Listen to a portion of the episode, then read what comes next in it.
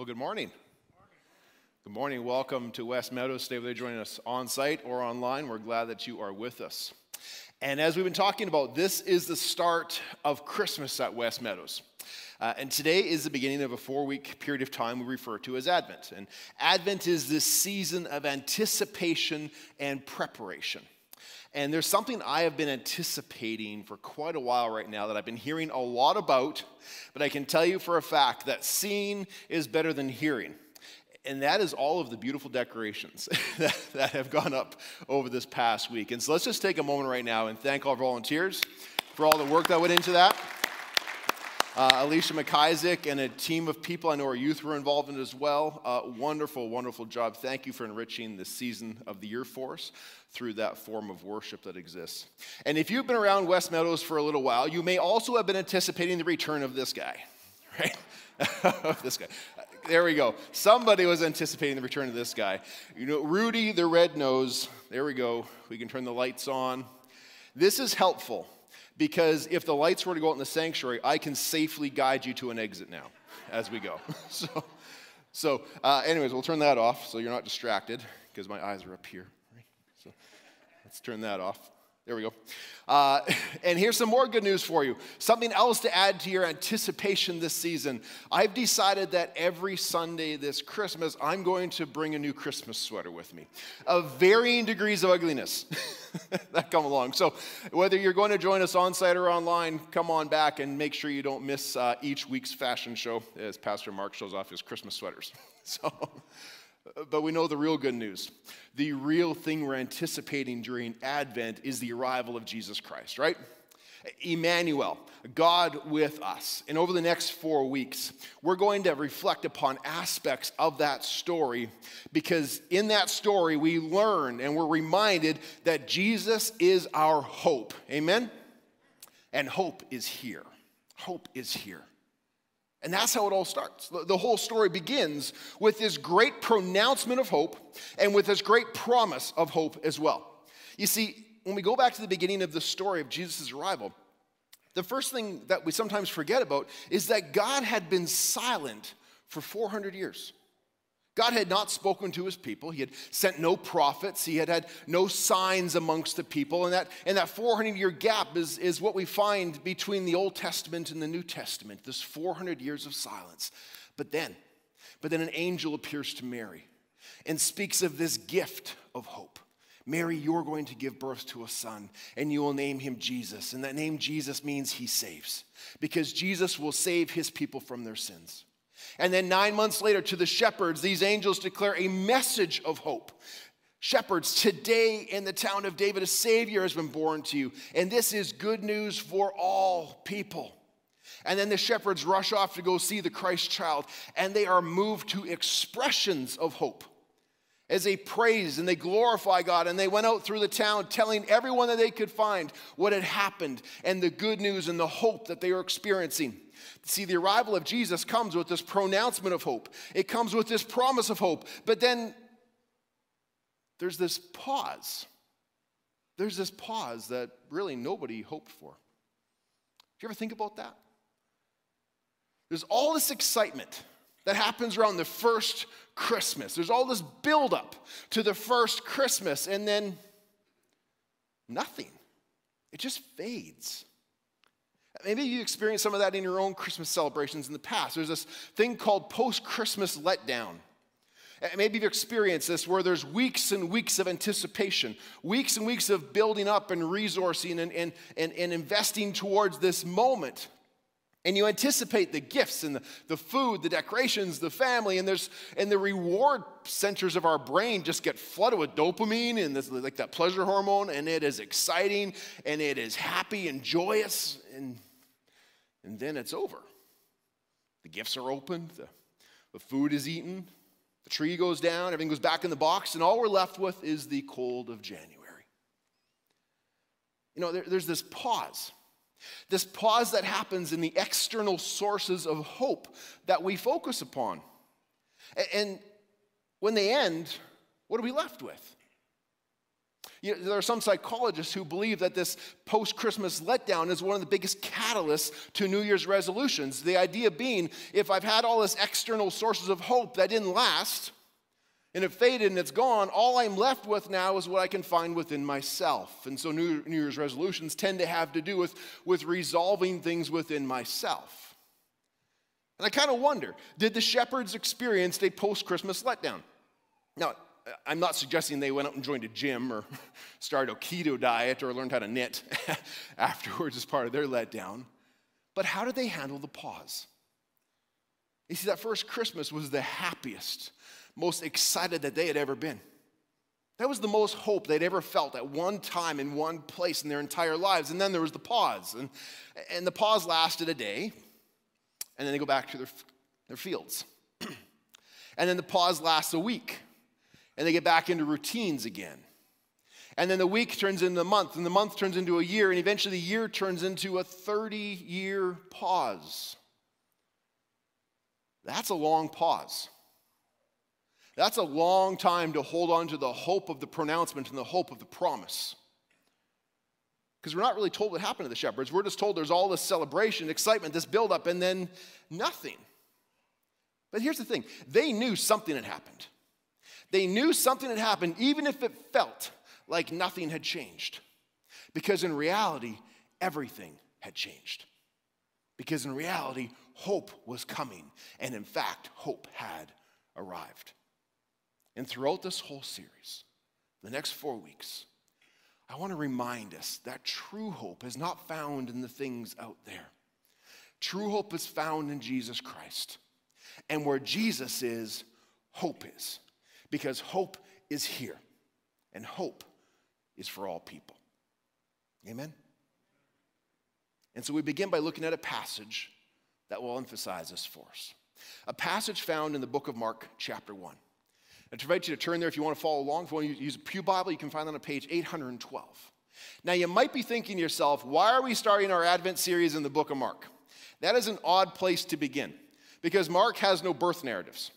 You'll find the stories of Jesus' birth in like Matthew and Luke, but, but in the Gospel of Mark, you don't find any of that sort of stuff. But just like the Gospel of Mark, we are going to begin with the end in mind. Now, if you're the type of person who hates it when somebody just blurts out the end of a movie or a, a book or a TV show, you're probably not going to like the book of Mark very much. I had this friend uh, named Sean who did not watch movie trailers. Hated movie trailers because he felt they gave away too much of the movie. And it's true, usually it's only the good parts of the movie that make it in the trailer, and you've kind of seen the good parts by the time you've seen the trailer. But he would always go to a movie late, or, or he would go and get his snacks during the coming attractions. Now, I love the trailers. So I, I thought he was insane because it helps me to build the anticipation of the big, big blockbusters coming out. But if you can relate to Sean and you don't know the end of the Christmas story, spoiler alert, okay? Here's your spoiler alert. Cover your ears if you don't want to hear how it ends. Maybe now's the time to go get your snacks. Mark chapter 1, verse 1 the beginning of the good news about Jesus, the Messiah, the Son of God. Just blurts it out. Jesus is the Messiah. Jesus is the Son of God. Jesus is the one you've been waiting for. And in Jesus Christ, God did the most relational thing ever. God came and was found in the form of a baby, a baby who grew into a man who you could know and see and hear, and who would one day fulfill the promise, who would fulfill the proclamation of hope through his life and ultimately through his death and his resurrection. But there had been a 30 year pause. By the time of the writing of Mark's gospel, about a 50 year pause had happened. From the time of the birth to the start of the ministry, about 30 years, and then another many years beyond that. And so Mark begins by reminding the people about the promise. But he also reminds them about the proclamations of hope that came well before the arrival of Jesus. And that's what he goes to in verse 2 and 3. When he says, As it was written in Isaiah the prophet, I will send my messenger ahead of you, who will prepare your way. A voice of one calling in the wilderness, Prepare the way of the Lord, make straight paths for him.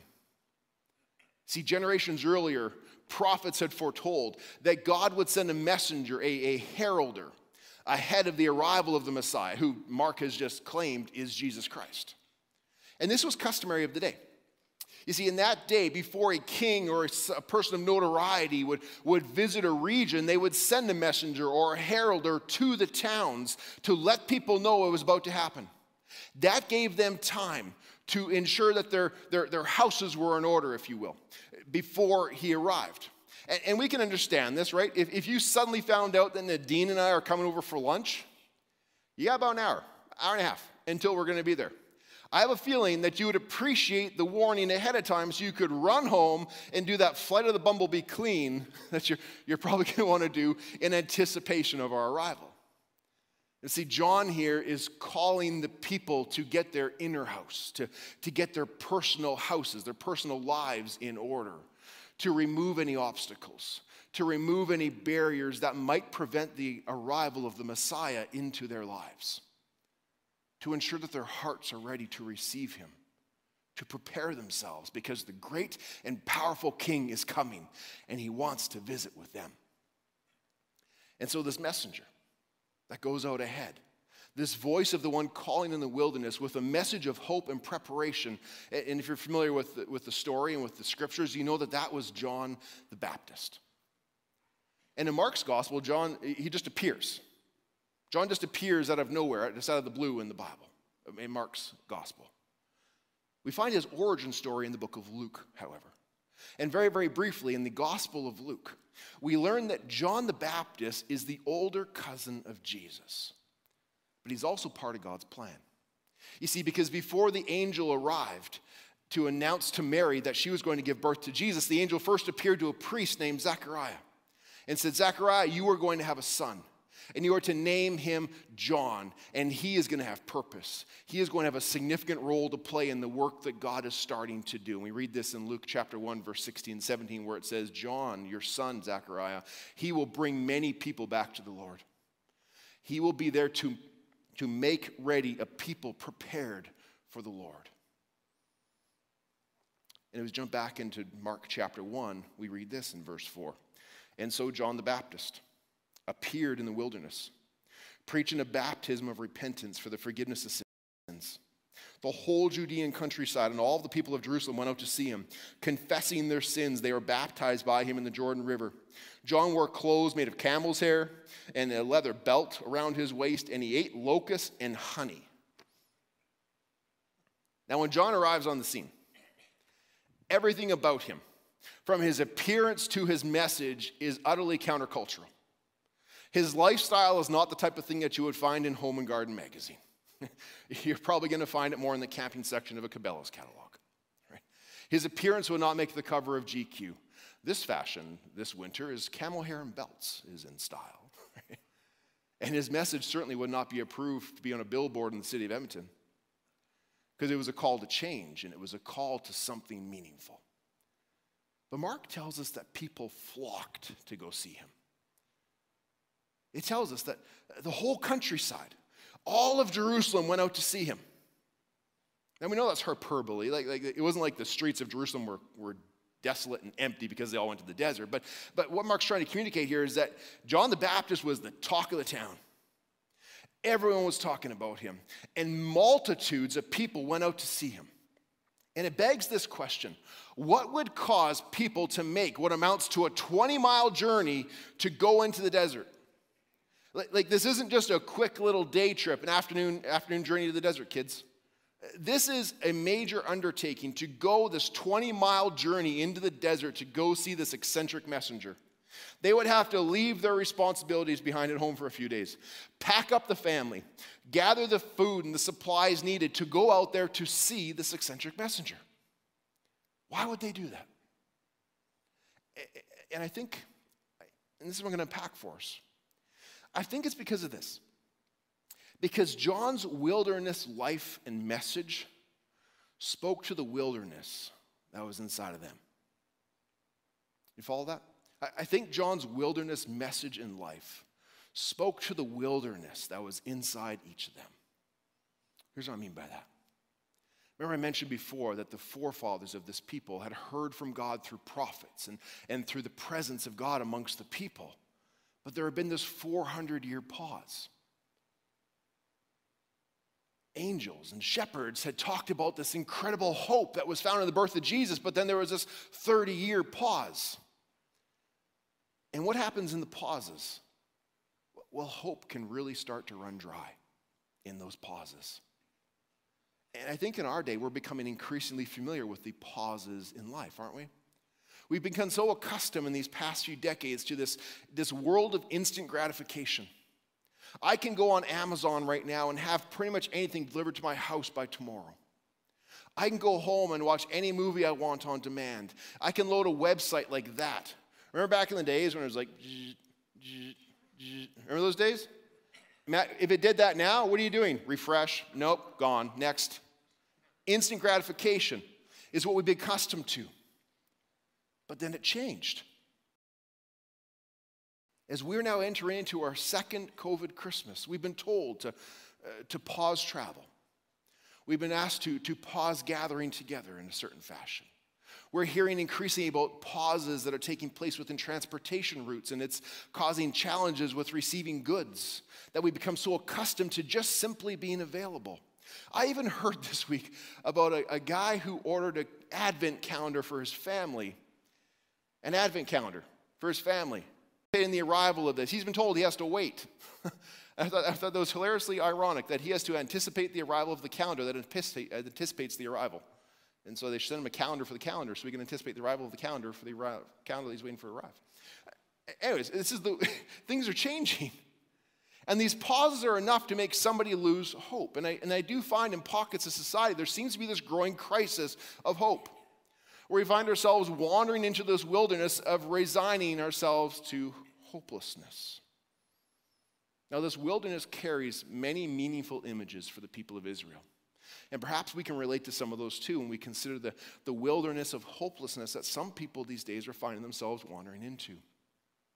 You see, the wilderness is never been considered a place of hope, right? It's not what we think about. It's associated with a place of struggle, literally and figuratively. Literally, the wilderness is a harsh environment. Very little grows out there, very little can survive in these deserts. And yet, that's where the ancestors of the Israelites wandered. We've been talking about that for the last couple of weeks. Figuratively, deserts are places of struggle figuratively, places where, where your, your spirit can run dry. Deserts and wilderness, if you hear somebody say, I'm in kind of in a desert season in my life, they're probably referring to the fact that they're facing tough questions about their relationship with themselves, with, with other people, with their faith, uh, questions of relationship with God. Deserts are harsh places, literally and figuratively. And yet, ironically, that's the history of the Israelite people wandering and struggling in the wilderness, and that's where they look to for hope. And when we understand why they look to that for hope, I think we can begin to understand where we find hope. You see, those who responded to John's call went to the wilderness, and they found that wilderness is where hope begins. God had led the Israelites for a generation into the wilderness, into the desert, where He cared for them, He protected them, he provided them for 40 years, and then he led them into the promised land. And during that season, they survived that harsh environment. And, and, and, they wrestled with God for moments, and they suffered losses in the midst of that harsh environment. But in it all, God proved himself to be trustworthy and faithful. And that's why they can look back and say, you know what, in the midst of this literal and physical and metaphoric place of struggle, that is where I found the faithfulness of God to our people. And in the midst of that, it became a source of hope for them. You see, the journey towards hope, even in our own lives, begins in a place of need and it begins in a place of crisis. And even the understanding, the, the definition of hope presumes this. Because the desire for hope is conditional upon the presence of challenge and the absence of hope. Think about that for a second. The desire for hope is conditional upon the presence of challenge. Consider it this way If you are financially stable, if you have sufficient funds in the bank, you never have a thought or a prayer that says, I hope the payment goes through, because you already know it will. If you are healthy, you never have to say, I hope for good reports from the doctor. I, I hope for a miracle because you're already healthy. If, if you're happily married, you never have to one day. I, I hope God gets a hold of my husband. And, you know, you don't have to hope for those things because you're already experiencing it. If you've, ever had a, if you've never had a problem, you're just being content in life. You don't feel that deficit of hope in your life. But let's be honest, that's not real life, right? Like everybody goes through these challenges. It's been famously said that everybody in this world is either in a crisis, coming out of a crisis, or there's one just around the corner. So, welcome to West Meadows. We want to lift your spirits and brighten your day here this Christmas season. Bet you're glad you came. But this is just the beginning. This is where it begins. It begins in the crucible of crisis and challenge. You see, because in the midst of challenge, whether it be health related, relational, financial, with the kids, whatever the cause or the catalyst of that challenge may be, that's where the desire for hope begins. That's where the awareness that something is not as it should be. That's where it begins. And when we find ourselves in the midst of these wilderness moments, in these wilderness seasons, we face a choice. We either sit down in the desert and allow our spirits to run dry and lose hope, or we can begin to see that the wilderness is also the staging ground for God's victory. And that's where we begin to find hope. See, in our wilderness moments, if you've ever been on one of these, these challenging moments where you feel like you're metaphorically in the wilderness, you know that in those times you are not on your game. You, you are feeling weak internally and spiritually and emotionally, and, and your resolve will be dropping low. And that's, that's when we face battles with the enemy, isn't it? Isn't it when the enemy comes seeking us out, that, that roaring lion prowling, looking for something weak to feast upon? See, it's in those moments when we're low that we enter into these battles with the enemy. And whenever we're feeling like we're lacking something in life, uh, we start looking for things to place hope in. And, and the things of this world we might start looking to place hope in to fill these voids we have, to calm these fears we have, make us vulnerable. They make us vulnerable to things like temptation and sinful appetites and, and even to the lies of discouragement. And if we listen to these, it leads us to want to indulge. Well, I'm not feeling very good. I'm feeling empty, so I'll go shopping, even though I can't afford it, but it'll make me feel happy for a moment. I, am wrestling with these emotions and the pain of the past, so I'll just indulge in some substances to numb it for a time.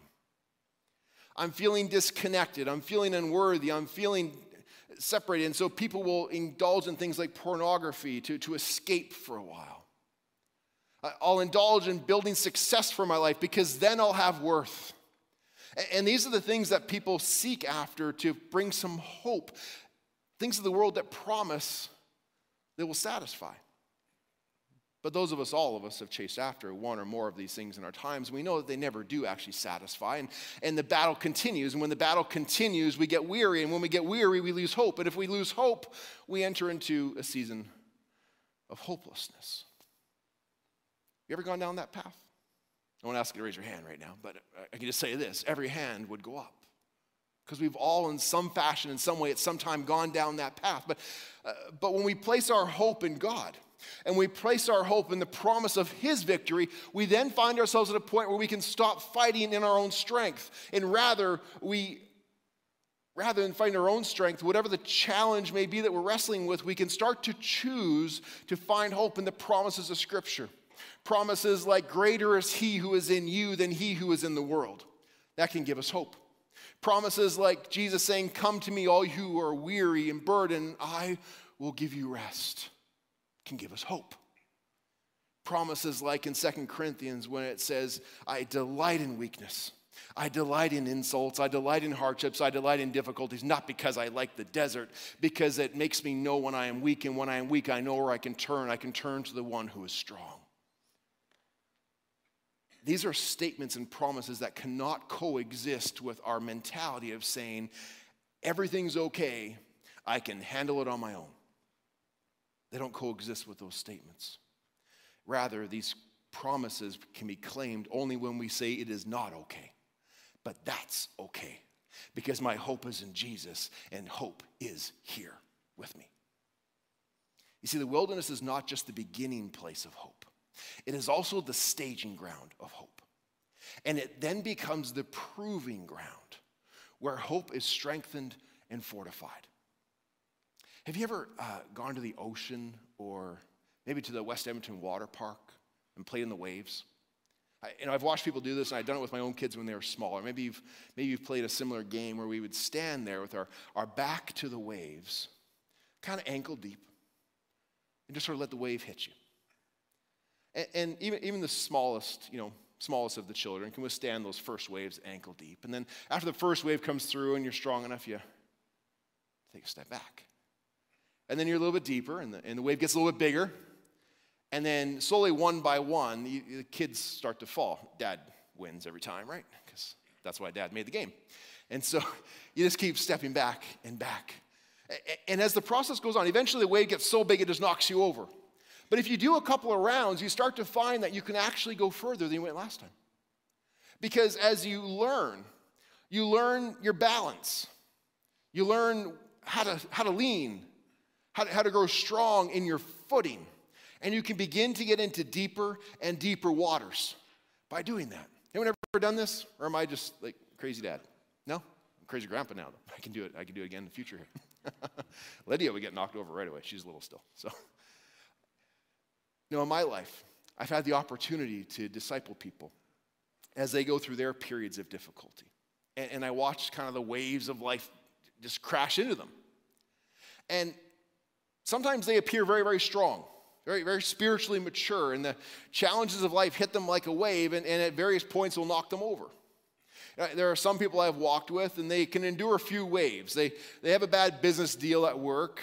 Okay, I can still stand. I, uh, it's causing stress, and I got into a fight with my wife. Still, still standing, but getting a little shakier. Then the car repair bill comes in and crash, just wipes them out. Uh, other people I've walked with for a while, I'm actually surprised how quickly they fold. It's like, it's like the first wave hits, and we find out just how fragile their faith actually was. But here's the thing when the waves of life overwhelm us and knock us down, what's one of the first casualties? Our hope. Our hope is one of the first things that we tend to lose in those moments. But when we stand strong in the power of Jesus Christ, not in our own power, we begin to build resilience. We begin to find our footing in the midst of these things. You know, I think that's one reason that God in the Bible called people intentionally into the wilderness. See, the wilderness wasn't a punishment. The, the wilderness for many people wasn't a, wasn't a well, I, I, I, can't, I, don't want, I don't want to see you right now. Go to, go to your room, go to the wilderness for a while. It, that wasn't the nature of the wilderness in Scripture. God intentionally called people in the wilderness. We see this in, in Jacob and the Israelites and, and Elijah and Jesus and others. Were intentionally called into these wilderness experiences where they faced the weakening of their bodies.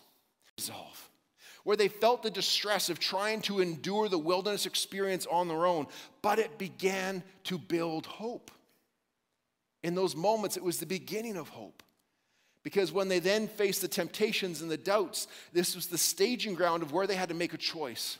And it cho- made them choose to either trust in themselves where they could potentially collapse, but in these cases of scripture, it forced them to wait on the Lord to place their hope in Him. And through that, they are able to grow in their trust of Him. They are able to grow in their walk with Him, and they emerged stronger. It was a difficult, stressful experience to go through, no doubt. I've never spent 40 days in the wilderness with no food. Never done it, don't want to. I, can just imagine how difficult that would be. But as we look at those in the scripture who did, we see that they emerged with these lessons to keep your eyes upon God. They emerge with this formative moment of faith building where it was fortified and strengthened, and they emerge finding God is good. God is trustworthy. God is faithful. I can withstand those waves of life because in Him is where I find my hope. See, when the people of Jerusalem and Judea went out to see John in the wilderness, When they arrived there, this was, in, in essence, the message that they heard. The message they basically heard was get ready, get your lives ready. Not because life's going to get easy, but because hope is coming. And hope is coming for you. And that's essentially what he says in verse 7 and 8 as we look at the final verses for today. It says, verse 7 This was the message John gave them. After me comes one more powerful than I, the straps of whose sandals I am not worthy to stoop down and untie. I baptize you with water, he will baptize you with the Holy Spirit. You see, at the heart of John's message was this call to repent. It was this call to change where we look for hope. And that's kind of what baptism's about. Baptism is this, this, outward visible, this outward visible act that people participate in that is symbolic of an inward spiritual change. Does that make sense? Baptism is this outward physical expression, symbolic of an inward spiritual change that has taken place. And that would be true of a person who had hoped in themselves or had hoped in the things of this world, who had found that that was fleeting, but then her- heralded uh, John's message and changed their heart, orientated it back with turning towards God. That would be an outward expression of an inward change that took place within them. And John said, I have this baptism I'm offering to you right now in the wilderness. It's, it's a baptism of water and preparation. It's a baptism that is symbolic of the changing of your heart, the softening of your heart that needs to take place as you confess your waywardness and begin to turn back towards God.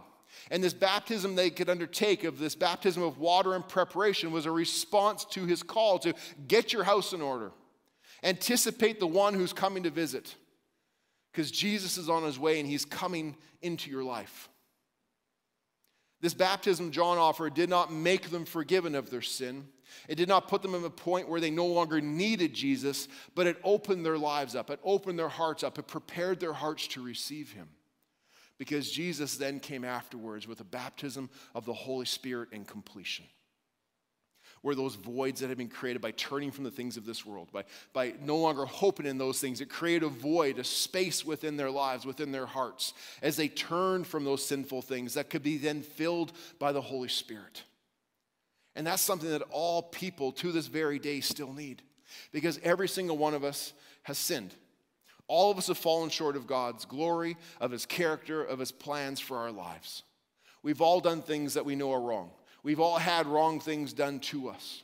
We've all trusted in the wrong things. We've all put our hope in things that are contrary to God. And, and the result of this is sin. And sin causes a separation between us and God, this chasm that exists that we cannot cross. But we were created for relationship with God. We're created to be those who would reflect His character, His holiness to the world around us. And so God did the most relational thing ever. God appeared as a baby in a manger when Jesus came to make the way. A baby born to reveal God to the world. Where at the end of the pause that happened from his birth to the beginning of his ministry, he then went to the cross to pay the price for our sins that created that chasm. And he became our hope by bridging the gap. He accomplished that upon the cross when he gave his life in our place, when he paid the price that we could not. When he gave himself upon the cross and paid the price with his life for our sin. But then God raised him to new life. And Jesus becomes the gift of hope. Jesus becomes the one we can receive who brings hope. And we can then become identified in his hope. 1 Peter chapter 1 says this Praise be to God and Father of our Lord Jesus Christ. In his great mercy, he has given us new birth into a living hope through the resurrection of Jesus Christ. And this is an inheritance that will never perish, it will never spoil, it will never fade. Folks, this is the good news about Jesus Christ, the Messiah, the Son of God, as we begin with the end in mind because he is the living hope for all people. As I close today, and as we enter into this Christmas season, I just want to ask you this question Do you have hope? Or have the things and the situations of this world as waves just knocked you over? And what are you looking to for hope? Because many of us have hoped in the wrong things. We, have hoped in ourselves, we've hoped in our accomplishments, we've hoped in other people and in the material, worldly things that the world promises will fulfill us, will fill us up. But in the end, when we trust in these things, we find that they're not able to live up to the promises that they make. And so we search for more and more and more, but it's like trying to hold the, the beach in your hand, it just slips through your fingers. Many of us have also had the wrong idea about hope. We think, I will finally have hope when I have a life that is free of challenge. That's what I hope for. Has anyone ever had such a life? As we've learned and talked about today, the nature of hope presumes challenge. But that's not the end of hope, it's just the beginning of hope. And many have lost hope because they've hoped in the wrong things. They've, they've had the wrong idea about hope, and because of that, they've never been able to hang on to it. They've never been able to grasp it. But I want you to hear this and know this today as we begin this season of Advent. Hope is real, hope is here. Hope is available to you, and our hope is in Jesus Christ. Amen? And this is the hope that we hope you are reminded of and can have this Christmas season and beyond. If you do not have this hope in your life right now, I invite you to receive it today. Receive it today. You can do so if you're online by there's a button there you can click to, to raise your hand and receive Christ, or you can click to pray with somebody. If you're on site here, come talk to me after service, or simply join me in a word of prayer right now. Heavenly Father, we thank you that you are the true source of hope. God, right now I pray for those who, who are going through challenging struggles and, and seasons of the unknown. God, I pray for those who are walking in those desert moments right now that they would not feel like they are on their own or have to trust in their own strength. God, I pray those, whatever those deserts may be defined as, God, I pray that they would stop and lift their eyes to you. Understand that you are the one who came to bring hope. You are the true hope. You are the one who is good and true and trustworthy. God, I want to pray for them right now. If there's anybody here in that situation, we don't do this often, but feel free to raise your hand. I just want to pray for you right now. Those who are in a moment of needing to hope in Christ. Thank you. Lord, for those who have acknowledging. Lord, I pray whatever their unique situations are, that you would just speak and minister uniquely to each one. That you would remind them that you love them. You remind them you have never left them nor forsake them, that you, you, you love them to the point where you gave it all, your very life, that they may have hope with you. Be the path that they walk this season, Lord. And for those who are here who have not received Christ, know that they need to make that change because without Him, there is no hope. You can pray with me right now. Thank you, Jesus, for paying the price for my sin. Without you, I was searching for hope. But because of you, I have found it. As you gave your life for me, I now give you mine. Thank you, Jesus. Amen.